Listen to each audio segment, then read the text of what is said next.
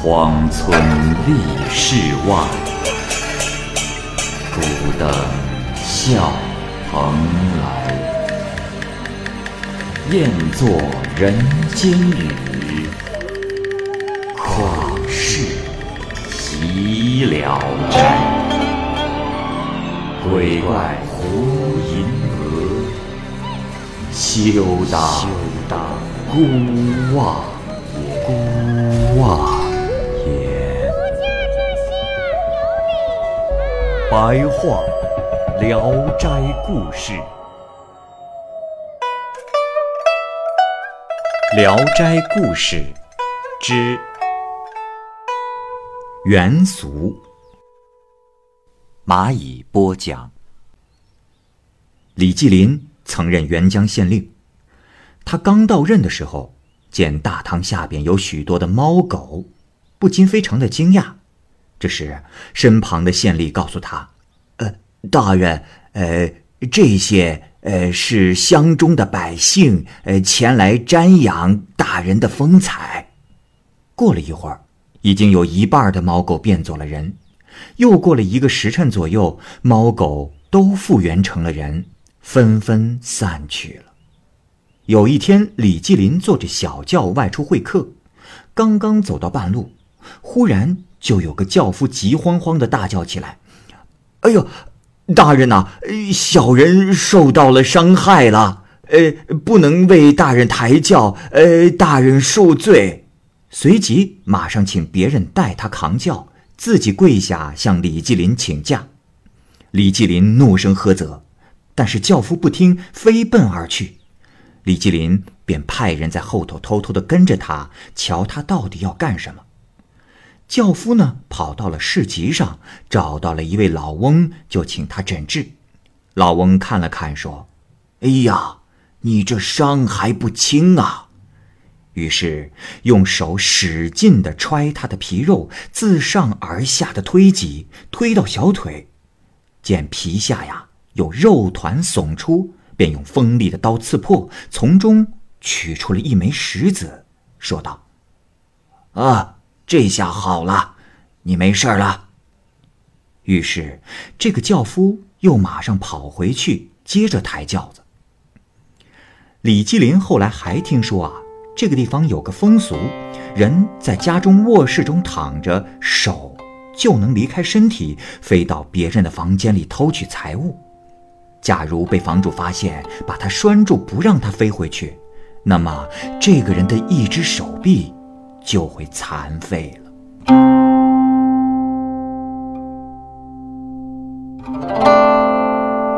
药僧，济宁有个某人，有一天偶然到郊野的寺庙去游玩，看见了一个云游僧人，坐在墙角晒着太阳抓狮子。他的禅杖上挂着一个葫芦，好像是个卖药的。于是呢。某人就故意戏弄他，问：“哎，呃，和尚，呃，你也卖房中药吗？”僧人答道：“施主，我这里什么都有，弱的可以变强，小的可以变大，而且立即见效，不用隔夜呀。”某人一听大喜，连忙向他买药，于是。僧人解开了僧衣的脚，从里面拿出了一粒药丸，就像鼠粒那么大，让他吞下去。约摸半顿饭的功夫，某人就觉得私处长大了。又过了一会儿，他自己摸了摸，比过去呀增大了约三分之一。但是他仍然未满足，就趁着僧人去小解。便偷偷的解开了僧衣的脚，又取出了两三丸，一口就全吞了下去。不一会儿，他就觉得皮肤要裂，筋要抽，脖子往里回缩，腰要驼，而私处却暴涨个不停。他大为的恐慌，可束手无策。这时，僧人回来了，一看他的模样，便吃惊的说：“这，你定是偷吃了我的药啊！快！”吃下这一粒，急忙又给他了一丸，让他赶快吞下。他服下这粒药丸之后，才觉得私处不再生长，解开衣服一看呐，私处几乎长得和两条腿一样长了，像个三足鼎。他缩着脖子，脚步蹒跚地回到家里，父母看到了他这个样子，都认不出这是他们的儿子了。从此，他变成了废物，成天的躺在街上，很多的人都看见过他。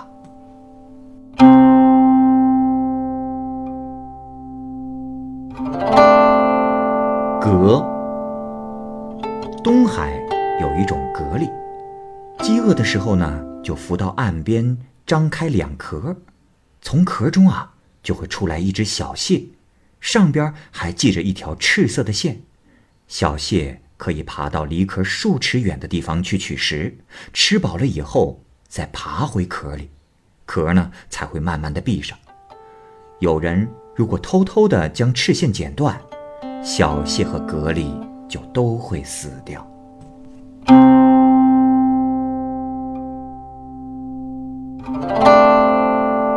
灵县湖，灵县李太史的家里，常常发现原本摆放的很整齐的瓷瓶、铜鼎等古玩，被人陈列在桌子边上，看上去几乎要随时掉下来。李太师就疑心是仆人们干的。屡次怒气冲冲地斥责仆人，可是仆人们矢口否认，都说冤枉，但也不知道是怎么回事。于是李太师将房门紧紧地锁住，可天亮一看，依然和以前一样。于是他心里便知道，这里边一定有什么奇异的事，便留心在夜里查看。有一天夜里，李太师忽然看到屋里面一片光明。他非常惊讶，疑心呀里边进去了盗贼。两个仆人呢就趴在窗外一看，只见有一只狐狸卧在木柜上，两只眼睛放着光，晶莹四射。仆人们害怕他逃走了，连忙开门进去捉住了他。这时狐狸拼命地咬他们的手腕，想挣脱逃掉。可是仆人们是更用力地捉住他，并一起上前捆住了。当他们举起来一看时，这只狐狸的四只爪子啊都没有骨头，随手飘飘荡荡，就好像飘垂的带子。李太师想到这个狐狸可能有灵性，就不忍杀害它，就用一只柳条编的器具扣住了他。狐狸呢出不来，就带着器具四处的乱跑。李太史呢就数落了他一番，然后将他放走。从此家里啊，就太平无事了。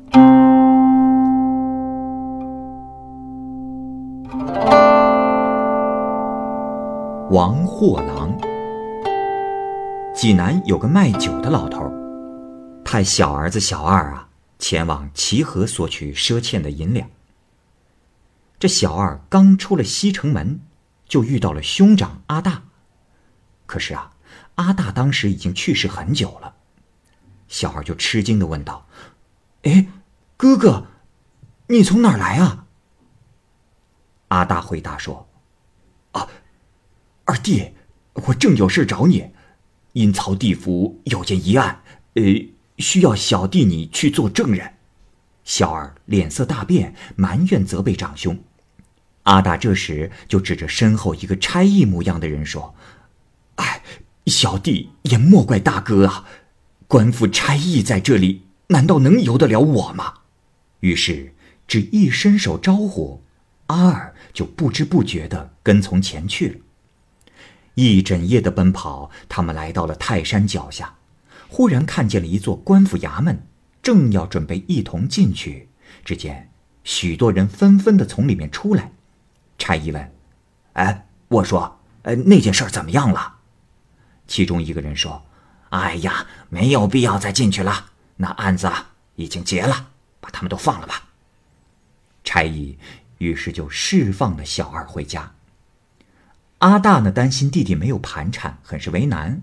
那个差役就想了很久，拉着小二离去，走了二三十里，进到了一个村庄，来到了一家的屋檐下。差役呢就嘱咐小二说：“小二啊，如果有人出来。”他就会送你走，呃，他要是不肯，你就说，是王货郎叫他送的啊。”说完就走了。随即呢，小二就昏死了过去。天亮以后，这家宅院的主人出来，看见有人躺在了门外，大吃一惊。守护了一个多时辰，这小二渐渐的苏醒了过来。主人把他扶入室内，又喂了些饭。阿二呢，才告诉他自己家住在哪里，并要求他出钱相送。主人很是为难，阿二啊，就把差役教的话说了一遍。只见那主人是万分的惊恐，急忙雇了车马，把小二送回家去了。小二给脚夫路途的开销，那人也不接受，问他其中的缘故，也不讲。送到之后，就辞别而去了。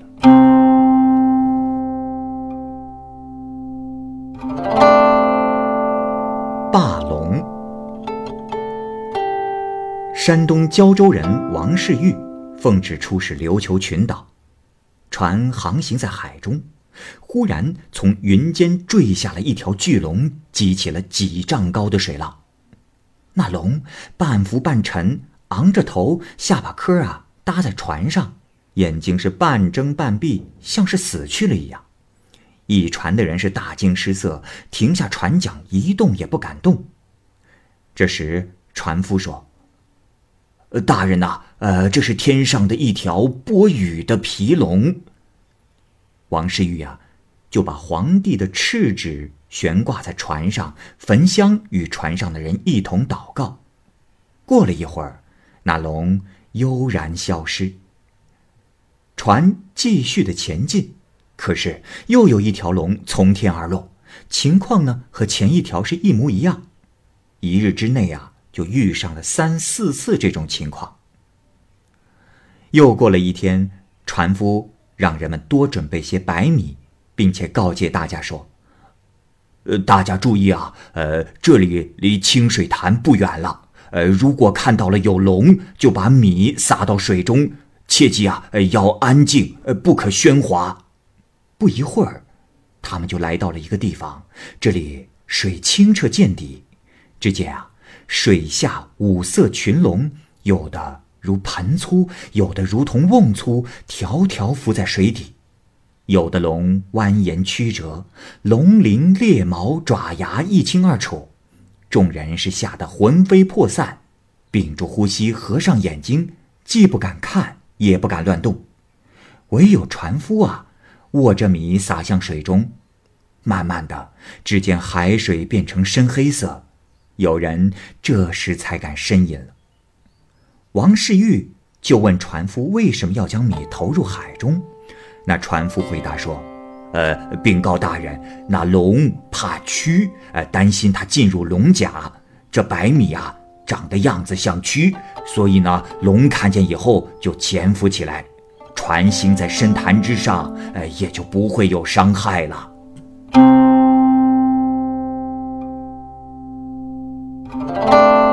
不伤有一个做布匹买卖的商人，来到青州境内，偶尔啊路过了一座荒废的寺庙，见殿舍零落，墙垣倒塌，慨叹不已。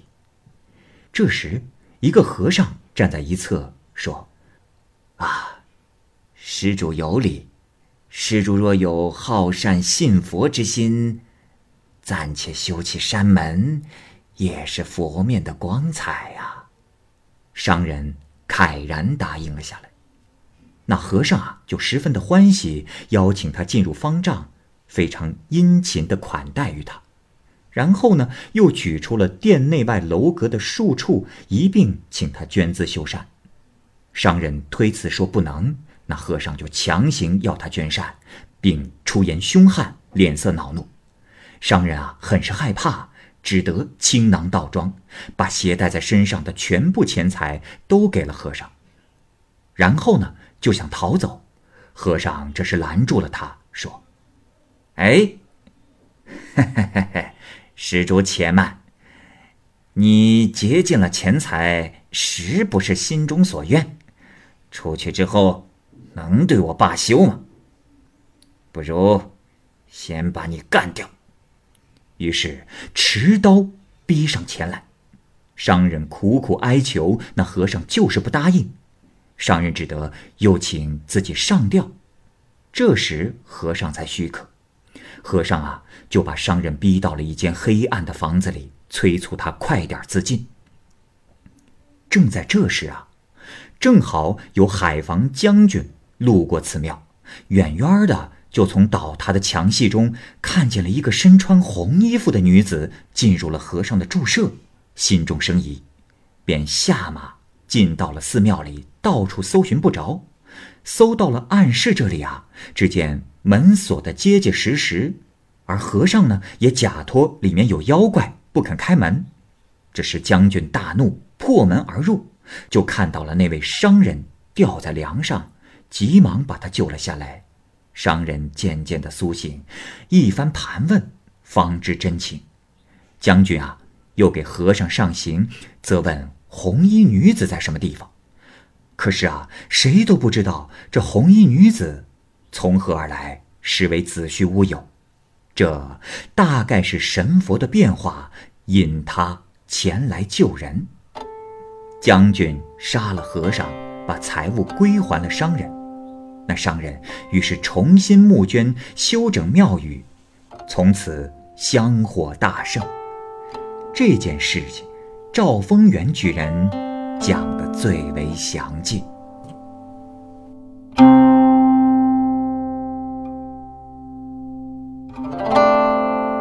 彭二征，禹城韩公府说，他与本县人彭二征在路上相并而行，一回头发现彭二征人不见了。只剩下那头驴空空随行，只是啊，可以听到呼救的声音。韩氏左右观瞧，并无人影。仔细一听，那声音啊，出自驴身上的囊袋。走近一看，袋子里面是鼓鼓囊囊，虽然一边很重，但并不曾从驴身上坠下来。韩氏想帮他出来，然而口袋缝的是结结实实，于是用刀割断线绳。才看到彭二征像狗一样卧在囊袋里。韩氏把他从袋子中扶了出来，相问：“这彭二征啊，也不知道是怎么被装进去的。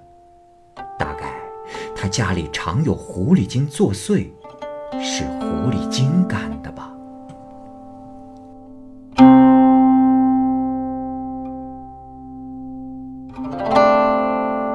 曹操种。许城外面有条河，水势汹涌，靠近悬崖，水色深暗。盛夏的时候，有人到河中洗澡，忽然好像遭到了刀斧之砍，尸体断裂浮在水面上。后面下水的人也是这样的情形，于是啊，人们就奔走相传，惊骇奇怪。县官听说了之后，就派了许多人砸断了上游的水流，泼干净这段河里的水。这时才看到悬崖之下有一个很深很深的洞，中间放置着转轮，轮上呢排列着锋利的尖刀，雪亮如霜。除去了这个转轮啊，又看见了洞口有块小碑，上边的字体都是汉篆。仔细的审视，才发现。原来是曹操的墓穴，于是就打破棺材，抛散了尸体，将殉葬的金银财宝全部取走了。意思是说，后代贤人作诗说：“尽绝七十二遗种，必有一种葬军师。”岂知曹操竟葬在这七十二种之外啊！真是奸诈的曹操啊！